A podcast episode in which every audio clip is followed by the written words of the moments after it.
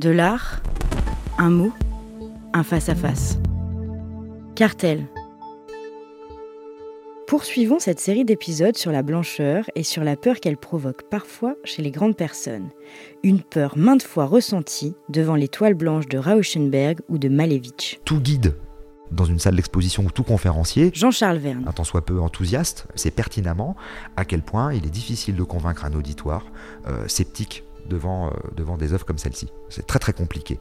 Il y a un tableau que j'aime énormément dans la collection du Frac Auvergne, fait par un peintre malheureusement décédé maintenant, un peintre belge qui s'appelait Raoul de Kaiser, dont j'ai déjà parlé dans une émission précédente, qui pour moi est un des plus grands peintres de ces dernières décennies. Il y a un tableau qui est une toile blanche sur laquelle il y a 2 coups de pinceau horizontaux rouges et 4 points bleus. Et c'est tout. Voilà. Sur la partie supérieure, il y a un trait rouge sous lequel il y a 2 points bleus. Et dans la partie inférieure du tableau, il y a à nouveau un trait rouge au-dessus duquel il y a 2 points bleus. Voilà, on a donc cette espèce de tableau qui comment est-ce qu'on peut justifier du talent de Raoul de Kaiser ou de l'importance d'une peinture comme celle-ci ? C'est très très compliqué. On a une autre œuvre dans la collection qui est un grand tableau d'à peu près 2 mètres, qui fait 2,10 mètres de haut, qui est une œuvre de 1967 d'un artiste français décédé également qui s'appelait Jean de Gotex. Et ce tableau, il se réduit, entre guillemets, à la simplicité d'un grand coup de pinceau vertical à l'angle de Chine sur une toile blanche. Et comble du comble, l'œuvre s'intitule ETC. Etc. C'est exactement l'exemple du calligraphe extrême-oriental qui dit « je fais un geste », etc. Les autres suivent implicitement.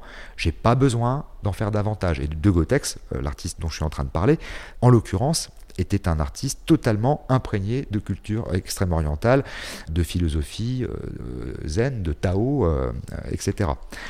La question et le problème, en fait, c'est vraiment un problème qui est de l'ordre d'une compréhension historique et grammaticale des choses, d'une préparation, d'un apprentissage de la lecture, et je pense qu'il faut avoir vu sans doute beaucoup de choses pour pouvoir à un moment donné s'émouvoir, et je dis vraiment s'émouvoir esthétiquement autant qu'intellectuellement, de la réduction vers la blancheur. Alors cette réduction vers la blancheur, d'ailleurs, on peut même sortir du champ spécifique de la peinture.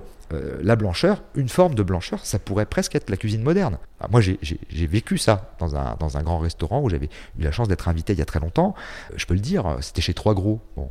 Et j'avais jamais été dans un restaurant étoilé de ma vie, et arrive une assiette à l'entrée, il y avait donc 2 petits bouts d'asperges parallèles comme ça, et 2 petits médaillons de sauce, un médaillon blanc, un médaillon de couleur saumon. Et je me dis, ah, nous y voilà donc, cuisine moderne, le vide, et puis à un moment donné, évidemment, je goûte, et là c'est une explosion de saveurs. Voilà. C'est-à-dire que le talent de ce cuisinier et de tous les grands cuisiniers, c'est ça, c'est d'arriver à une telle sobriété, une telle réduction qu'à un moment donné, on arrive à concentrer dans peu énormément de choses et d'arriver à une forme de pureté absolue d'un arôme, d'une saveur, d'un végétal, d'un légume, d'un fruit ou d'une viande, etc. Bon.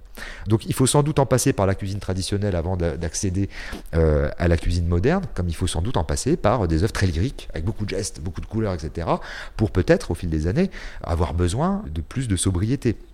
Il faut sans doute d'abord aimer Carmina Burana de Karl Orff avant d'accepter la parcimonie minimaliste de Morton Feldman ou de John Cage. Voilà.